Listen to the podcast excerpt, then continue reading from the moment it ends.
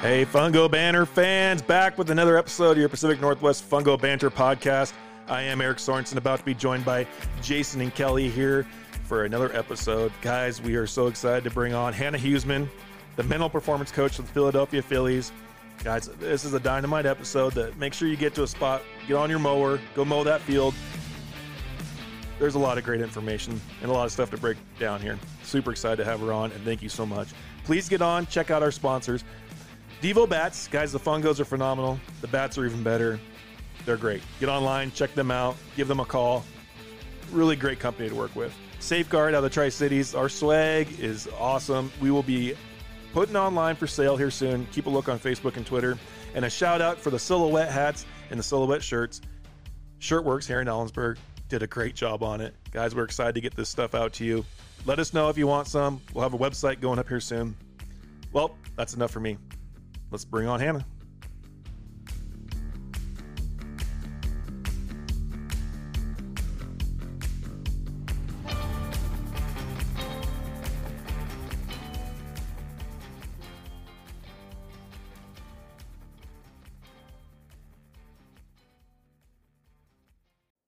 Well, Fungo Banter fans, we're back with our guest this week, Hannah Huesman, the mental performance coach for the Philadelphia Phillies organization. Hannah, thank you for joining us. Hey guys, thanks for having me. Excited to be here. So the first question we ask right away, what's your favorite fungo? My favorite fungo? Yeah, do you ever have fungo or a favorite bat you might have used along the way? Oh my gosh. Well, I mean, I obviously don't hit fungo with our team um, with my role. Um, right. I, that would be pretty interesting, though, if that did happen. Mm-hmm. I probably could. Um, Oh gosh, I don't even know. It's been a long time. Um, it was yellow and black metal Easton. Okay. It was it was a champ. It, everybody on my team fought for it when I played softball, and it was like you would literally have an at bat, and then the next person would just take that same at bat. Yeah. Awesome. Yeah. So we always like people get on and talk about their path and where they are now. So you know, talk about where you started and, and what got you ended up with the Phillies today. Um, yeah, so I guess short story, um, or long story short, I am born and raised in Nashville, played sports my whole life, played softball and basketball. Um, went to the University of Tennessee, Chattanooga in Chattanooga, Tennessee, and um, played actually played basketball my freshman year. Switched sports, finished playing softball my sophomore, junior, senior year. Um, and like because I was around sports my whole life, I knew that this was something I wanted to do. Like this is what I'm best at. This is what I'm most passionate about, and that's all I wanted to do. And so I just didn't know to what capacity. Um, and so really started exploring some ideas like dabbled in coaching, dabbled in strength and conditioning, and nothing was just like, yes, 100% this is where you belong. And my mom actually has her master's in clinical psychology. And she was like, you know, you've always been the person to give advice and, and all that, and to like walk your friends through stuff. And, and I was like, I'm not, I, I am just not passionate about like dealing with like just normal people. Like I have to be involved in sports. And so come to find out, um, my undergrad had an elective class called sports psychology. And so my senior year, I took a sports psych class and was like, what in the heck is this? Why have I never heard of this? And like, why aren't we doing this? And so from about that point on, I dove in headfirst and threw myself into it and wanted to learn everything I possibly could about it. It was a little too late for my career because I definitely wasn't going pro in softball, um, but like most of us. Um, but I ended up going and getting my master's degree in sports psychology and motor behavior, which is a really fancy way of of talking about how the mind and the body work together to produce optimal performance. And so that's kind of what I get to do all day, every day. And specifically now, um, I'm on year three with the Phillies. Um, if we consider this a year because of all the insanity we've been going through. Um, but I actually did my first internship with the Pittsburgh Pirates, so it's not my first um, dabble in professional baseball. And I actually spent some time in New York. Um, I was there for about a year and a half working for a private practice. So it's kind of taken me everywhere, but realized that right now um, it's definitely sports that I need to be in. And it's awesome and so fun to be working with guys who are so motivated and push themselves physically to the limit every day and, and making sure that they're doing the same on the mental aspect of the game. So that's what I get to do. Well, I feel like even, you know, most importantly now because uh, even in our day-to-day life if it wasn't for the mental skills that we learned while we were playing baseball that it would have been hard to get through some of the daily struggles we go through in this quarantine so it's like your position right now is got to be so crucial to the mental health of everybody and and it's just so crucial Yeah, yeah, it's definitely hasn't been a slow time um, for my job. I'll say that. Um, but no, it's it is, and and you know we're not you know we're not throwing down mental skills into people's throats right now. It's more just like overall well being and how are you and how are you dealing with all of these things that are outside of our controls and the unknowns and you know not letting anxiety and stress win and it's it's definitely a new heightened challenge that we aren't prepared to deal with and they aren't prepared to deal with and so just really trying to walk alongside them and and support them in whatever way we can and sometimes that's just a conversation because we're all in our own home talking to the same people all day every day and so it's kind of nice to interact with other people and, and feel supported by other people so that's that's definitely our number one goal right now Hannah, talk about your job with the, with the Phillies there and, and, and kind of the stuff that, that you work on on a day to day basis. You know, where you start in the uh, probably spring training or even extended uh, fall and stuff like that. Um, is it more of a group dynamic where you introduce things? Is it working on a case by case basis? Um, talk just talk us through that kind of day in the life for you when, when you get started in different parts of the season.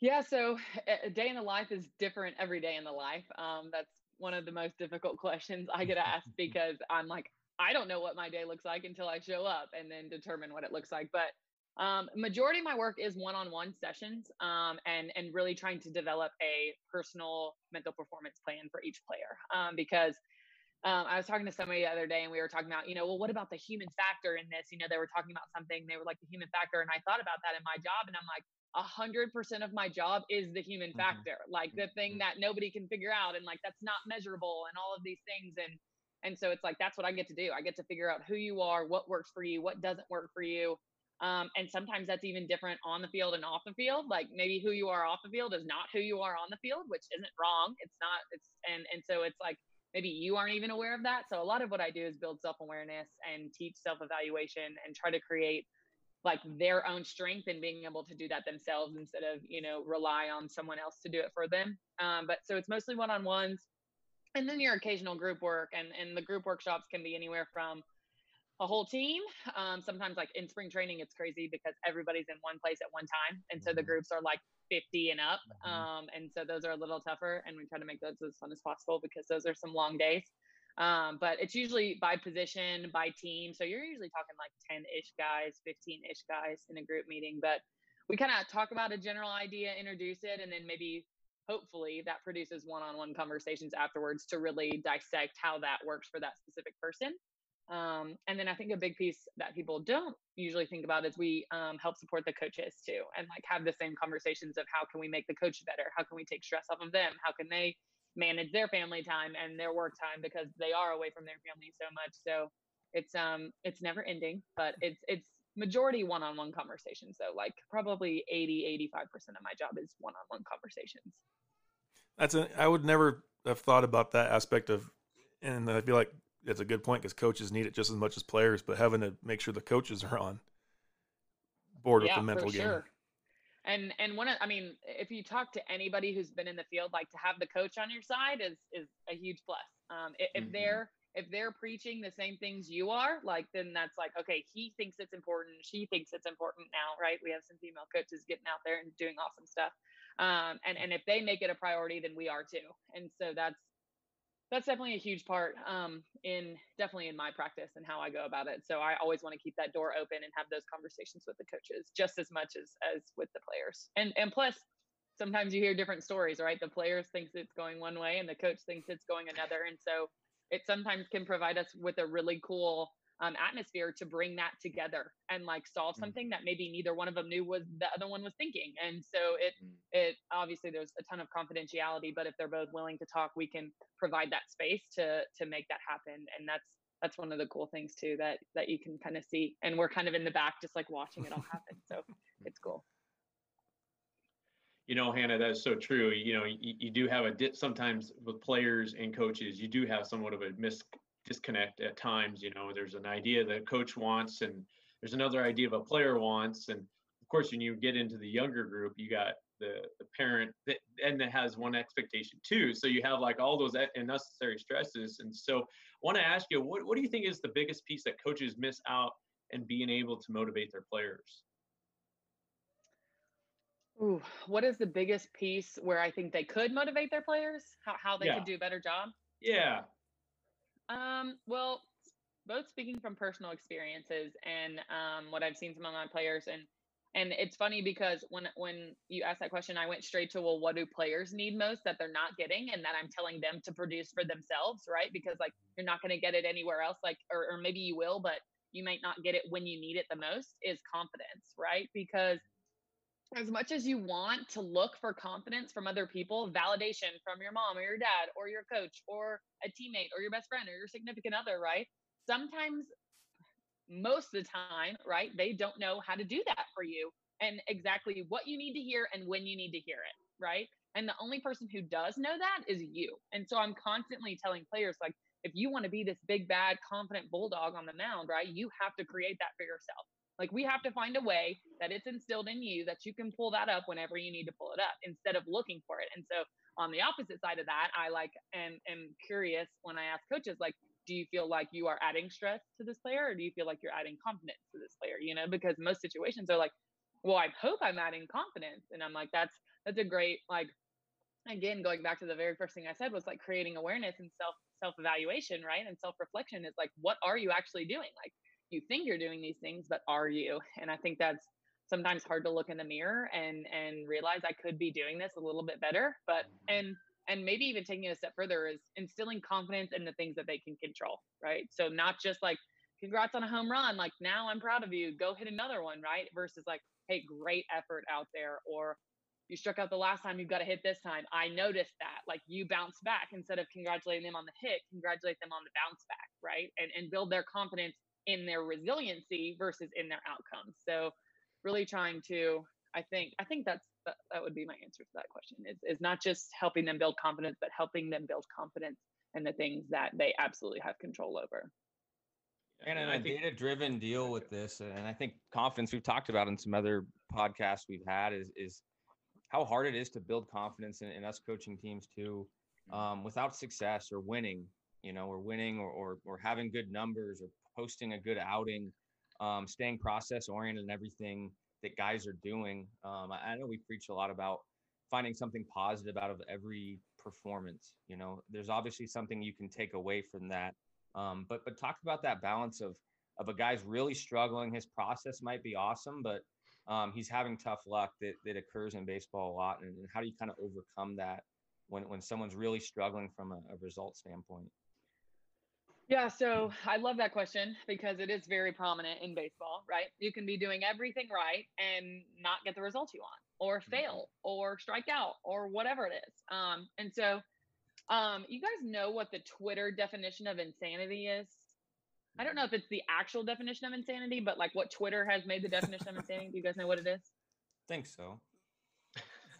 Like it's basically like doing the same thing over and over and expecting different right. results mm-hmm. right. right. right and you're like yeah yep. that's insane and i'm like yeah that's baseball right like because if you're doing everything right and like 10 times out of 10 like you're going to get a different result like you're not mm. always going to do what you want to do and get the same result but if what you're doing is working and it works 3 out of 10 times we're not going to change it. Like you are going to do the same thing and you are going to expect different results next at bat, right? Mm-hmm. You're going to hit another line drive, but instead it's going to miss the shortstop's glove by two inches instead of him make this miraculous ESPN top 10 catch, right? And so that's if your process is right, and and that's the hardest part, right? Because it's, so easy to get locked in on your outcomes and well, I struck out. Well, I went 0 for 4 today. Yeah, but look at the things that were working and look where you came from. And and usually, you know, if you ask a player, would you rather go three for four and like have horrible mechanics, but hey, you have the outcomes, or go 0 for four and have solid mechanics and have a great game the next day. Like it's very tempting to be like, well, I really want that three for four, you know, but the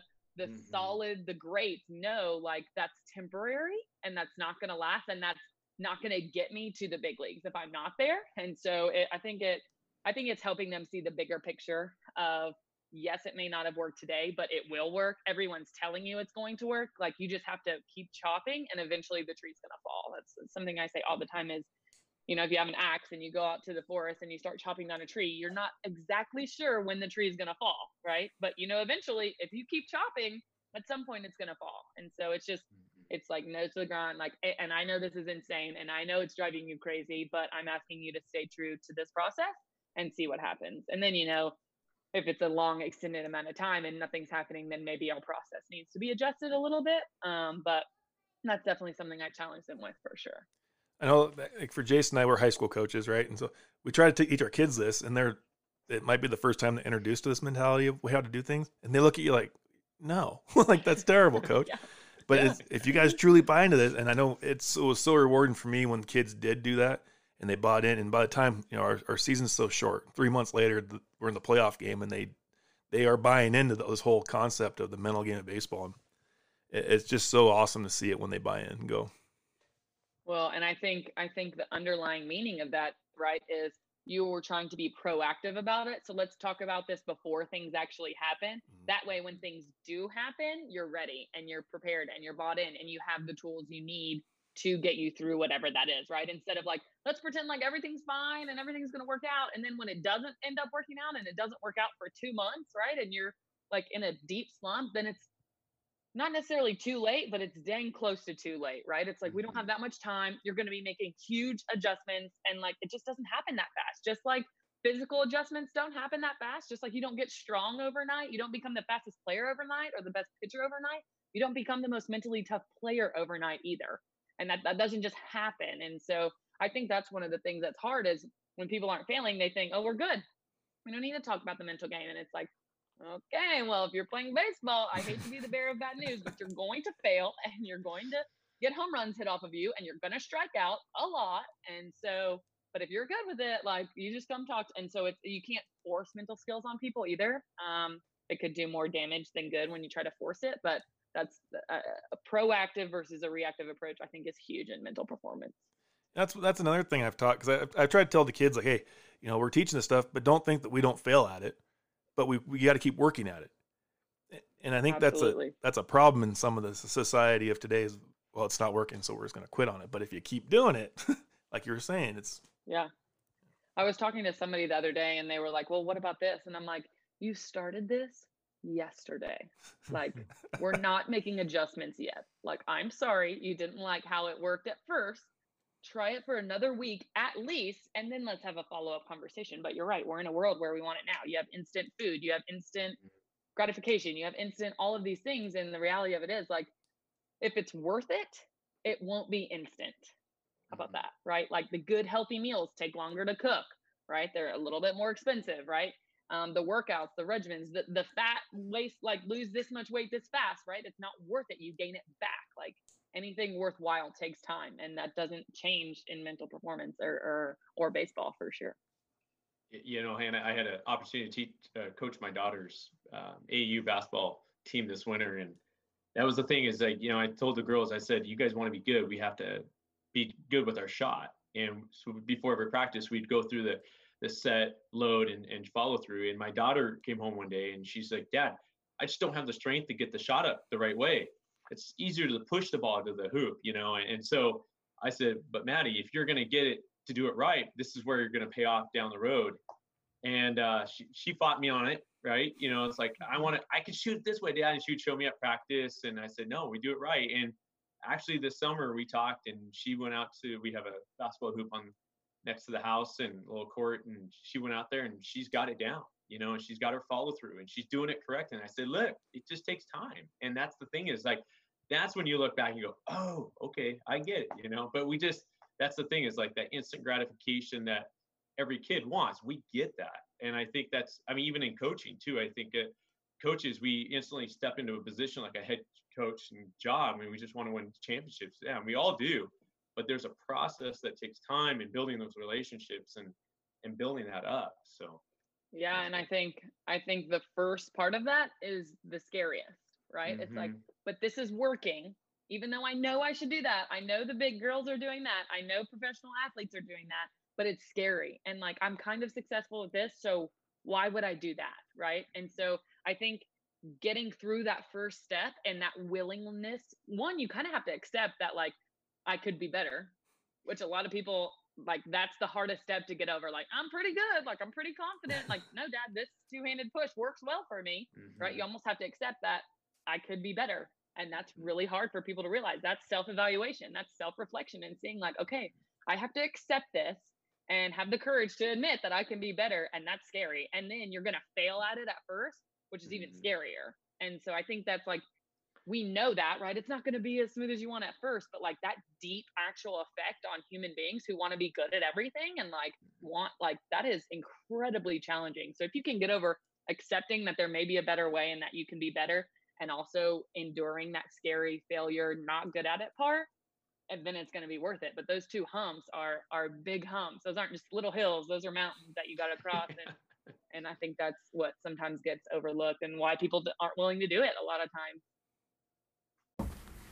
Hey, Banter fans, this is Brian Green, head baseball coach with Washington State University, and you are listening to the Pacific Northwest Fungo Banter Podcast. Go Cougs!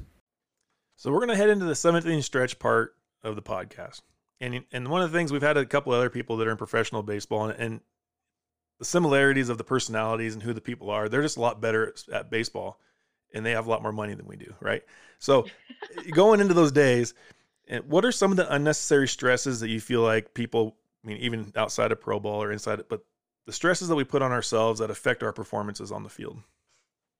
Um, fast answer is all of the things that you can't control, right? Like without a doubt, because if you think about the game of baseball, if you think about the game of life, most Mhm. things that we stress about, we cannot control.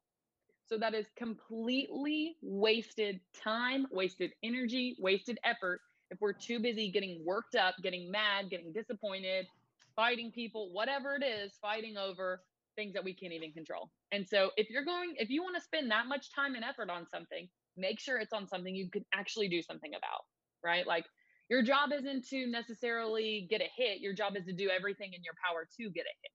And sometimes you'll get a hit and sometimes you won't, right? And that's okay. And the best of the best hit three times out of 10. Like, and so I think it's it's really if you're willing to put that much energy and effort on the things you can't control, let's really try to work on giving all of your effort to the things you can control. Because if you do that, chances are you're going to be in a pretty good position. If you can channel all of your energy and all of your effort onto the things that you can actually do something about, then chances are you're you're going to be in a better place. But it's it's when you waste all that energy on on something that's already happened or something that hasn't happened yet and you're not right here in this present moment that's when you get you get really in your own head and and you end up failing and it's probably not because of your ability but it's probably because you got in your own way which is one of the worst ways to fail Man, Yeah, I think we see it a lot of times with with the players that have struggled in the past, and you know, we had a particular pitcher on our team that eh, had some struggles and, and some stuff that he did. And every outing, it seemed like anything that didn't go right, he'd revert back to the negative events that happened in the past, right? And, and we talk a lot about you know focal points and stuff like that, and having some positive things to be able to draw to um, when you're in a moment of stress and in a moment of of stuff where you can't control what the umpire's calling or you know the the hitter has done good in the day whatever it might, might be but but how do you how do you i guess get players to really draw back on those positive moments and, and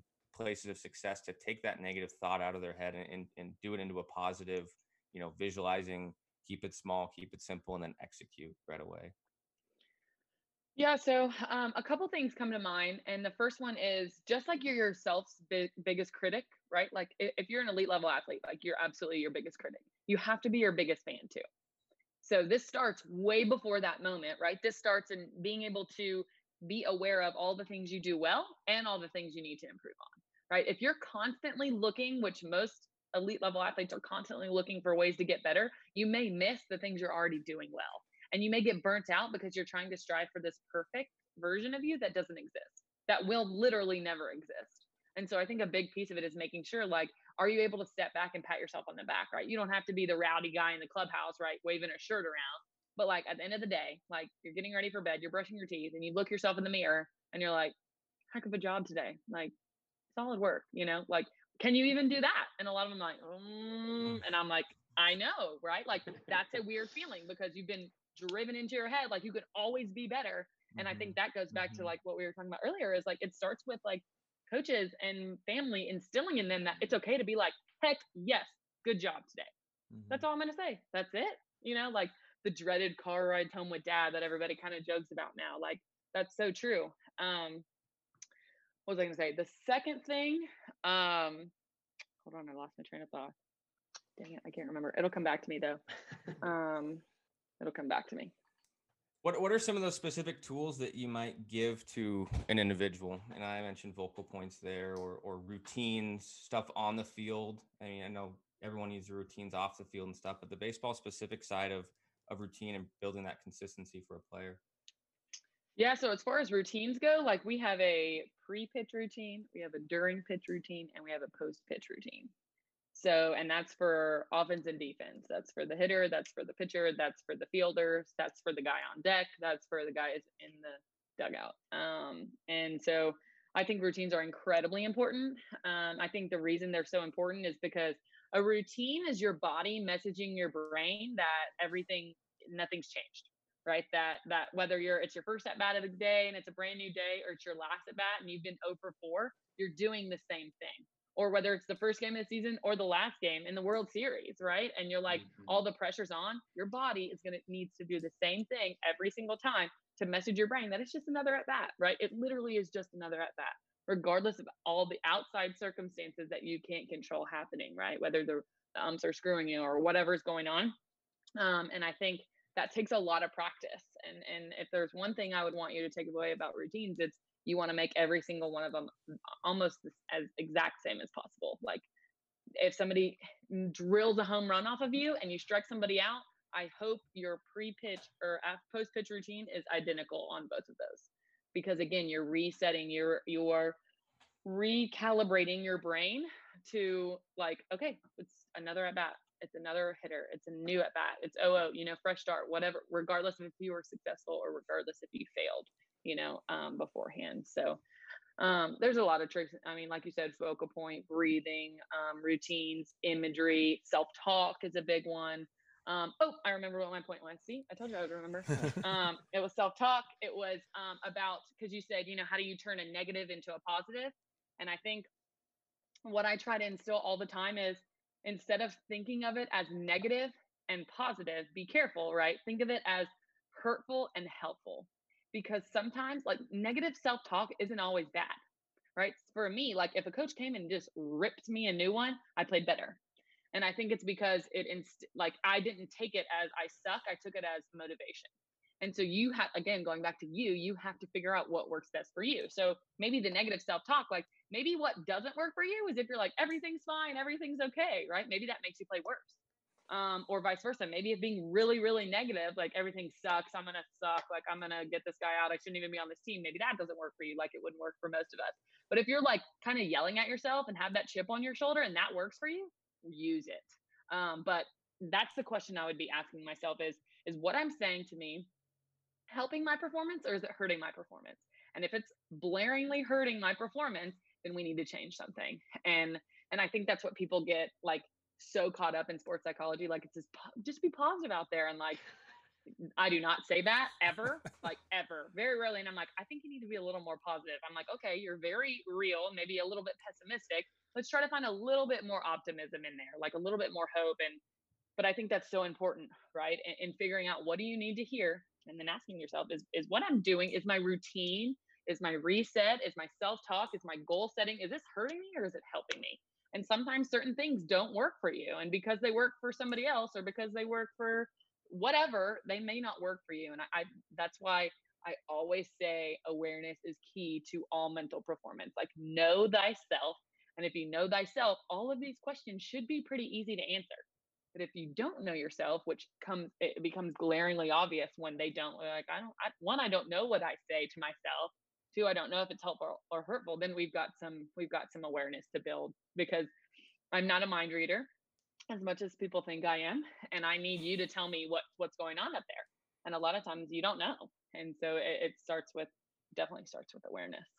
I think that's uh, such a good point because, you know, like we had, Pat Bailey on from Oregon State a couple weeks ago, and his comment we talked about hitters, and there isn't one hitter and one person in this world that's the same person. Mm-hmm. And I always forget about the how you know as much as we teach hitting every day, the mental game every day, and you know for people that are listening to realize that that there's so many different personalities on your roster. And I thought that's that's a good. You got to find out what works for each guy or gal. Exactly. Mm-hmm. Thank you.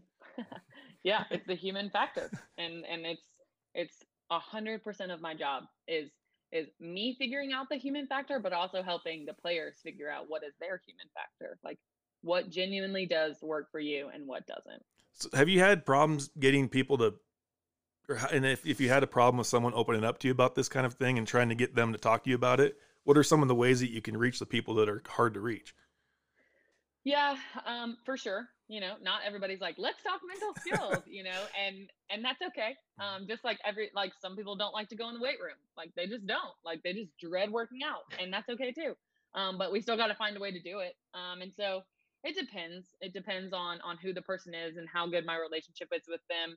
Um, but I'm always like my door's open. I know you feel confident about things. I know you feel comfortable with your mental performance as a whole. But if you ever need anything, let me know. If you read an article and want to talk about it, if you read an article and agree with it or disagree with it, like bring it in. Let's just have conversations and and I don't I don't force it because like I said earlier, you know, it's like if I force it, it like they may start to resent me and then they may start to mm-hmm. resent mental skills as a whole. And that's my worst nightmare. Like it's okay if we don't click, right? You're not going to click with everybody, but I don't want you to have a bad look on mental performance because eventually you're going to want to invest and and maybe you ha- already have invested and you really do know yourself well and I'm just here to kind of help guide along the way and walk next to you, but um it's it's just to always have that open door and let them know like we're still going to meet once a month even if it's a 5 minute meeting and just a check in and like how are you doing? How's the fam? Like, you know, and if all's good, we're good.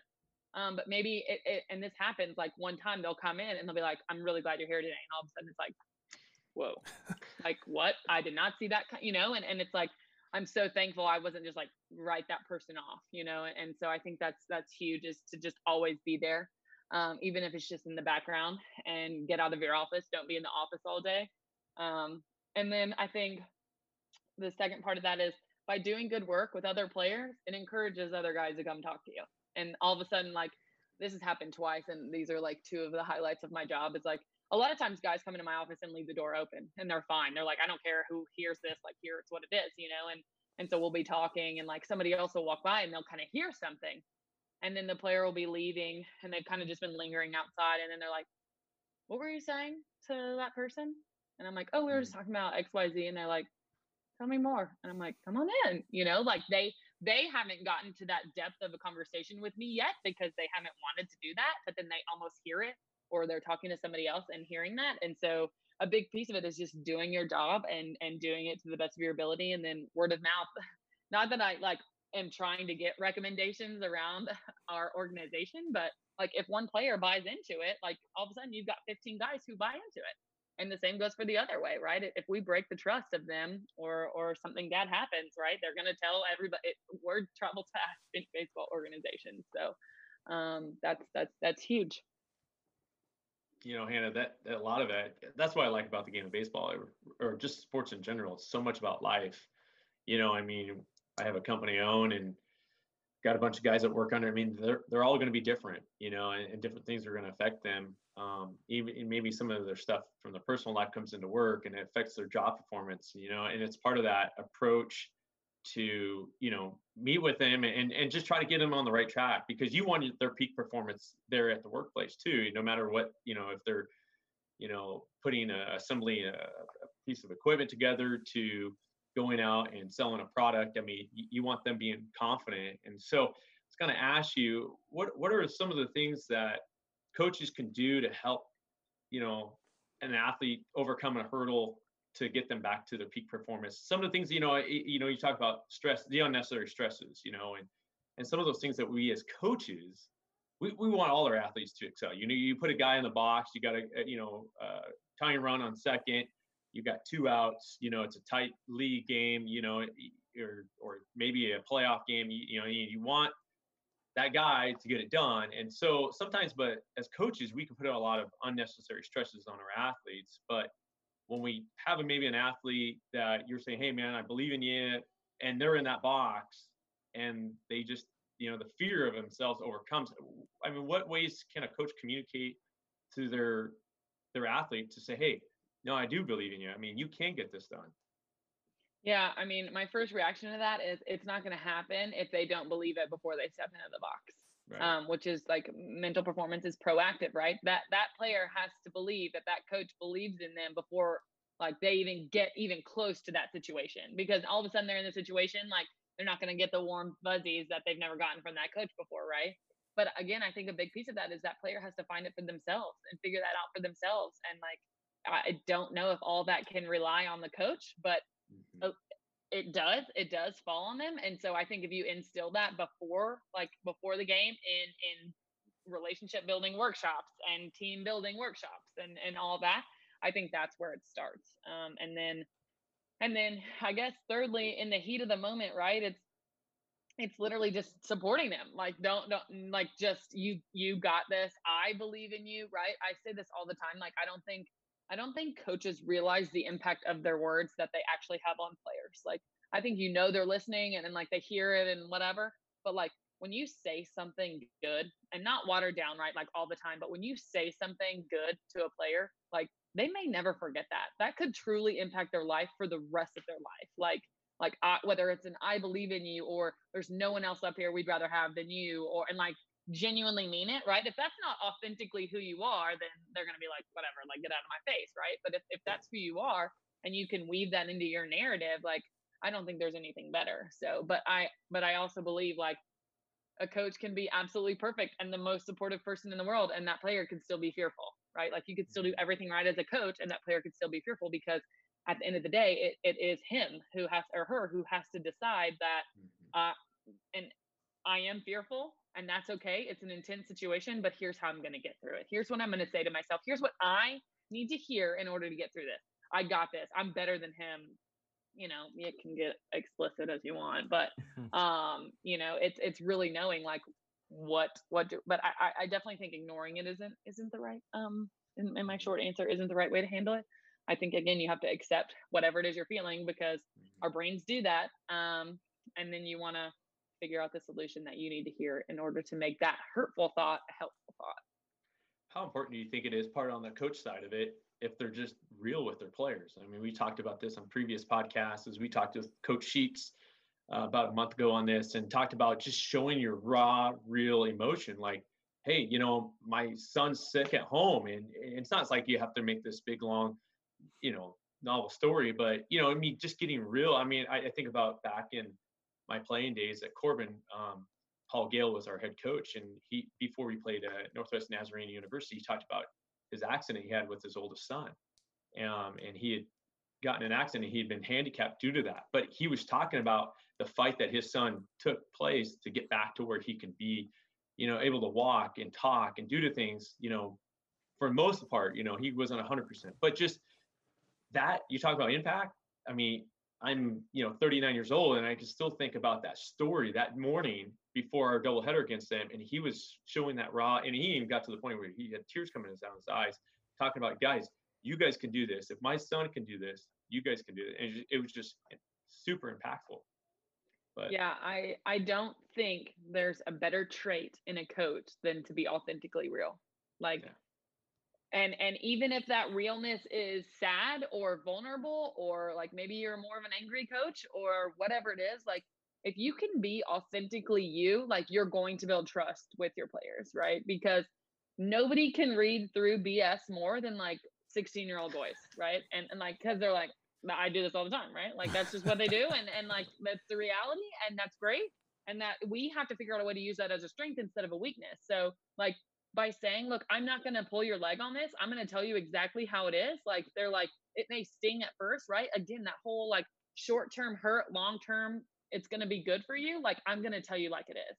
And um, I was talking to somebody the other day again about how, like, what are the most impactful coaches in your life, right? And and like, the, they immediately went to the ones who weren't. And the number one factor of the ones who weren't were the coaches who BS them, like just like didn't tell them the truth, or, or let them on to believe something, put them in positions that they didn't talk about, whatever it is, right? Put them in situations that they weren't prepared for. And it was like, it was the coaches who were real and like authentically them and didn't lie to me that I like look back on and appreciate the most. Like, even if in the moment they were the worst people, um, they knew they could take a step back and look and like the reason he's being the way he is or she's being the way she is is because they want the best from me and, and they see something that maybe I don't see. But it's so hard because in the moment like you just don't see it. It's, it's like which i think is a huge piece of life like so often we're in this time where we're like we don't understand what's going on and then we look back in five years two years ten years and we're like oh like i get it right? Like when i switched from base from basketball to softball like i was like what is happening? My whole world's getting rocked right now and i don't know if i'd be in baseball if i didn't play softball. Like and it's like i mean maybe but it's like like and so i'm i'm a huge believer in everything happens for a reason but i think along the way if you have people who aren't lying and who are being authentic and as real as possible i think that's that's all you can ask for. As human beings we we yearn for honesty. We yearn for truth like especially in a world where we have social media and everything's like blown up and everything looks perfect it's like that's not the reality. And so i think it's incredibly refreshing and and a safe place for people to go if they have somebody who's very real and authentic. So i i couldn't recommend a coaching skill more than authenticity i think the other bonus benefit and bonus of that is there comes those times in games and situation where you need that extra gear you know it's maybe the fourth game of the weekend or maybe it's training or whatever. And and if you can really be that authentic and have that trust to be able to push them to the ne- that next level you know with some energy with some stuff like if you have that trust and they see how how important that is to you in your eyes uh, it's amazing how much better the player performs once they trust that what you're saying is is actually true and real in that moment you know when it's up and down and high and low you know you're going to get maybe the half buy-in or the the small buy-in but um, I, I, think for us and our success, it's been a team culture mindset and them pushing each other and understanding the importance of the things that are being said are, are truly important. They're not fluff. They're not not real. Um, so when you want that extra little bit of an athlete, you know, train a little harder to do a little more, whatever, they'll know that it's real. It's not just you saying that because you want to push your thumb down. There's you're saying it because it's going to ultimately help them be better and the team be better in the in the long run. Yeah, exactly. Exactly. And I think the hardest part of that is helping them see the big picture mm-hmm. and and not like mm-hmm. right now and and this is hard now and this conversation is awkward and and not comfortable and doesn't feel good right now, but you're going like you'll realize why in a little bit. And I think it's not impossible, but it's really, really, really hard to get that message across to people who are in the heat of the moment, can't see why we're doing what we're doing. Um, but eventually it'll pay off and and i am a firm believer in that so hannah i want to ask you there um, just kind of give us a couple maybe um, different mental exercises that you know maybe as a player or a coach can do uh, you know right now with this covid stuff there's not a lot that we can do in, in the sense of play i know there's guys are out there doing things in some you know counties and things like that but maybe for some of us that maybe aren't having the opportunity to play right now. Uh, maybe some of those things that could keep ourselves from going somewhat crazy and losing those confidence maybe as you watch other players are doing and they're you know it's that world of comparison right you know social media is like oh look at me look what i did so we go we go through and scroll and, and so what are the, some of the maybe some of the um, the exercises that some of you know players could do uh, in the sense to help their mental game yeah i think I think right now it's a no-brainer which one is should be at the top of people's list right now. Um, and I've heard it on a couple other podcasts too, but it's it's getting some imagery in, right? Which we like mental reps, like practicing imagery because you physically or most people physically cannot get on the field right now, right? Like you just can't. Like you can't go, you can you just can't get your workouts in. So the only choice you have is to recreate it or create it in your mind. Like like even if you're pitching against a fence or against a wall right there's guys like doing crazy things to like keep their arms loose or whatever um, the only thing you can literally do is get a mental rep in but the beauty of that is when you do it right which by right i mean like as real as possible right same time as realness see it through your own eyes use all of your senses right what do you smell what do you see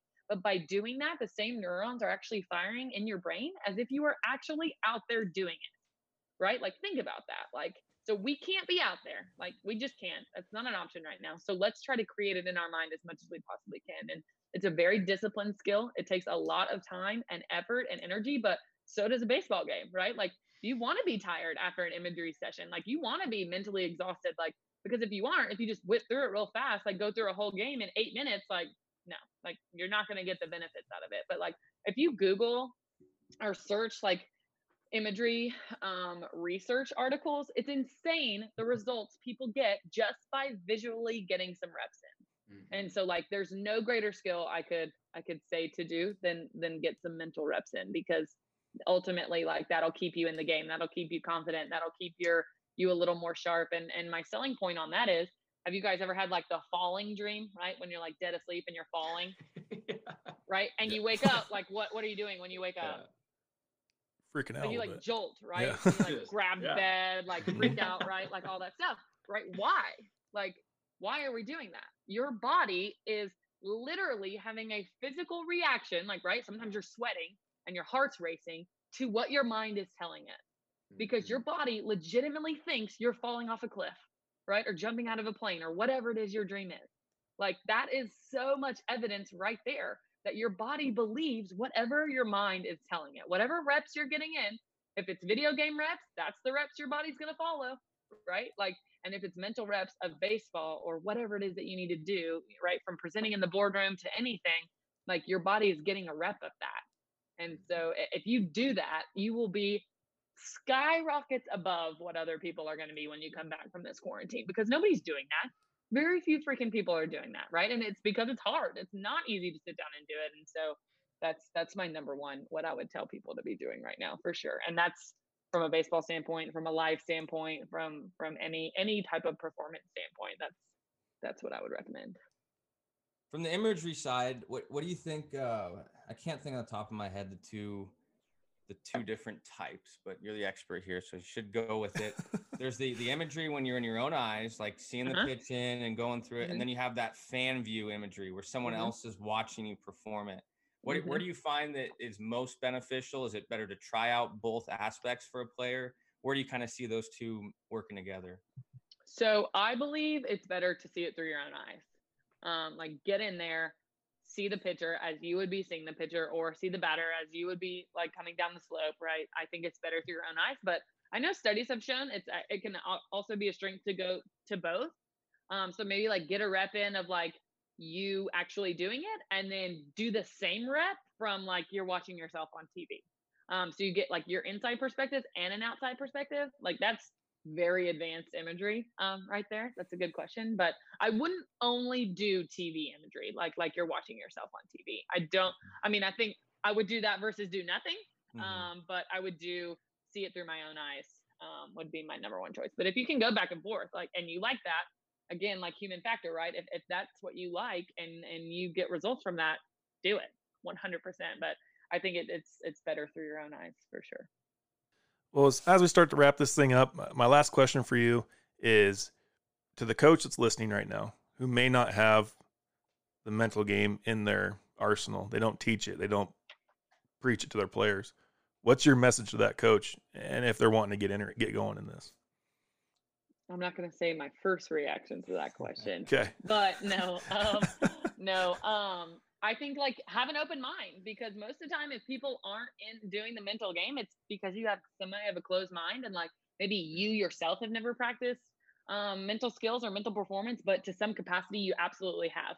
Um, because that's uh, I've had really cool conversations with guys who have been in in baseball longer than I've been alive, and you know some of them uh, like are you know like uh, uh, mental skills, right? And then we have this conversation. I'm like, you were doing mental skills, like you just weren't calling it mental skills, and so now we actually have lesson plans and strategies and techniques and things that you can do to strengthen them instead of just like strengthen them by by trying out in a game and trying things like so now there's things out there and books out there and and podcasts out there that you can listen to and and get information from and so have an open mind and and implement so small like start so small. Like you don't have to start like with the book and work through the whole book and and do all the mental skills. Like find one that you're super passionate about and like try it for a whole year. Like like and i think i think that's a big piece of mental skills right? We sometimes we try to just give too much information when really it's like instead of being a mile wide and an inch deep let's be an inch wide and a mile deep in that content. Like mm-hmm. let's try one thing and be really freaking good at that one thing and then we can move on to the next thing and again if i was to start my number one thing i would start with which i do start with is awareness and self evaluation and starting to know who you are as a coach if you're listening to this and then help your players know who they are. And instead of just saying you're doing this because i said so like help them know why help them know their strengths help them know their weaknesses and and that's not even a ment right? It's not it could potentially not even be a mental skill. That's just teaching them to be a good self-evaluator and that's an incredible skill to have in life like if you're a poor self evaluator, it's going to be a tough life, right? You're always going to be like, why am I not getting what I'm getting? Why is this guy doing that? Like, I'm better, right? They're either going to think they're better than they are or sometimes worse than they are, right? And so I think, I think that's a phenomenal place to start. So have an open mind and start with awareness for you and the players would be my my starting point. That's a great question. I don't think I've ever gotten that question before. That's what we're all about here. Trying to span, right? Awesome. Well, we we truly appreciate you taking some time out on your Sunday to join us. And is there any other parting thoughts you want to give to our listeners before we go? Um, I don't think so. Thanks Perfect. for having me, guys. This this was awesome. Really good questions. Yeah, we appreciate you and, and thank you for what you're doing for baseball. And I know that if it wasn't for the mental game, life would be hard right now. So I think I think what you do and all your colleagues are doing, I think that's just awesome. And thank you so much. Well, thank you. Thank you guys. Thanks for having me. You bet. We'll be right back with Kelly and Jason in the bullpen to wrap this up.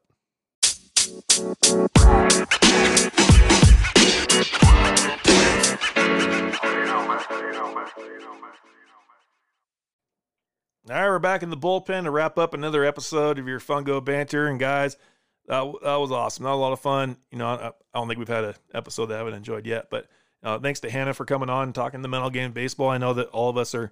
It's it's something that's in our arsenal and our coaching and and you know I've said I even sent a tweet out you know a couple weeks ago when things weren't going good in in life outside of baseball, right? And uh, you know the comment she made about the stresses or that you worry about and the things that you stress about are the things you can't control. I mean, man, it's it's a Sunday afternoon. It wasn't a good morning for me working wise. Something broke, and here I am stressing about it today. Right, you know, and it's affecting some of the things getting ready for this. And when I can't fix it till tomorrow, so it's it's controlling those type of things and controlling the controllables and and just making sure you're worrying about the right things, the things you can control. And I think, gosh, I know that the happiest happy days that you have in your life are days when you have that aspect of things. Yeah, I think that the biggest thing for me, the kind of the aha moment that I had was when you're talking about positive, negative thought, um, and, and, talking about is it hurting or helping you at any point in time. To to acknowledge positive, negative whenever it comes up, because it, it's inevitable that negative thoughts are going to come into a mind. It happens on a daily basis for all of us. Um, but but can you use that to help you and say whether I, I don't like that, so I'm gonna do something different, or try to put yourself in a mindset to where um, you're doing things that are more helpful. Um, I, I think a lot of times we want to ignore things that are bad, and and and they're not necessarily always the worst thing to happen. And and it's always everyone's always saying kumbaya and positive. It's okay to have anger and and acknowledge um, some of that negativity that that exists and and try to find a way to manage it because it's going to happen in, in, any single avenue in life and, and, especially in a team aspect especially at a from a you know amateur team aspect where you have those other uh, stressors in your life of school girlfriend family uh, all those things that exist.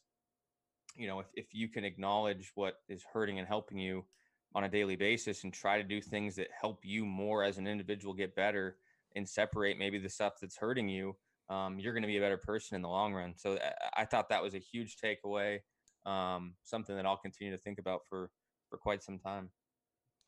Yeah, you guys, you know, one thing I took from it is is our words. You know, as coaches, you know, all three of us are here. Know, we have a lot of listeners are coaches, but our words have uh, a huge impact, uh, both positive and negative. Kind of spinning off what you were saying there, Kelly, but the fact that you know it, it's an everlasting legacy that we can leave with our kids um, and I think we sometimes, you know, we can be caught in the moment. and We could say something that we could maybe drastically regret uh, that could affect that kid negatively for the rest of his life. Uh, you know, so there's other aspects that you know you say something in a positive, it can drastically affect a kid the, for the rest of his life.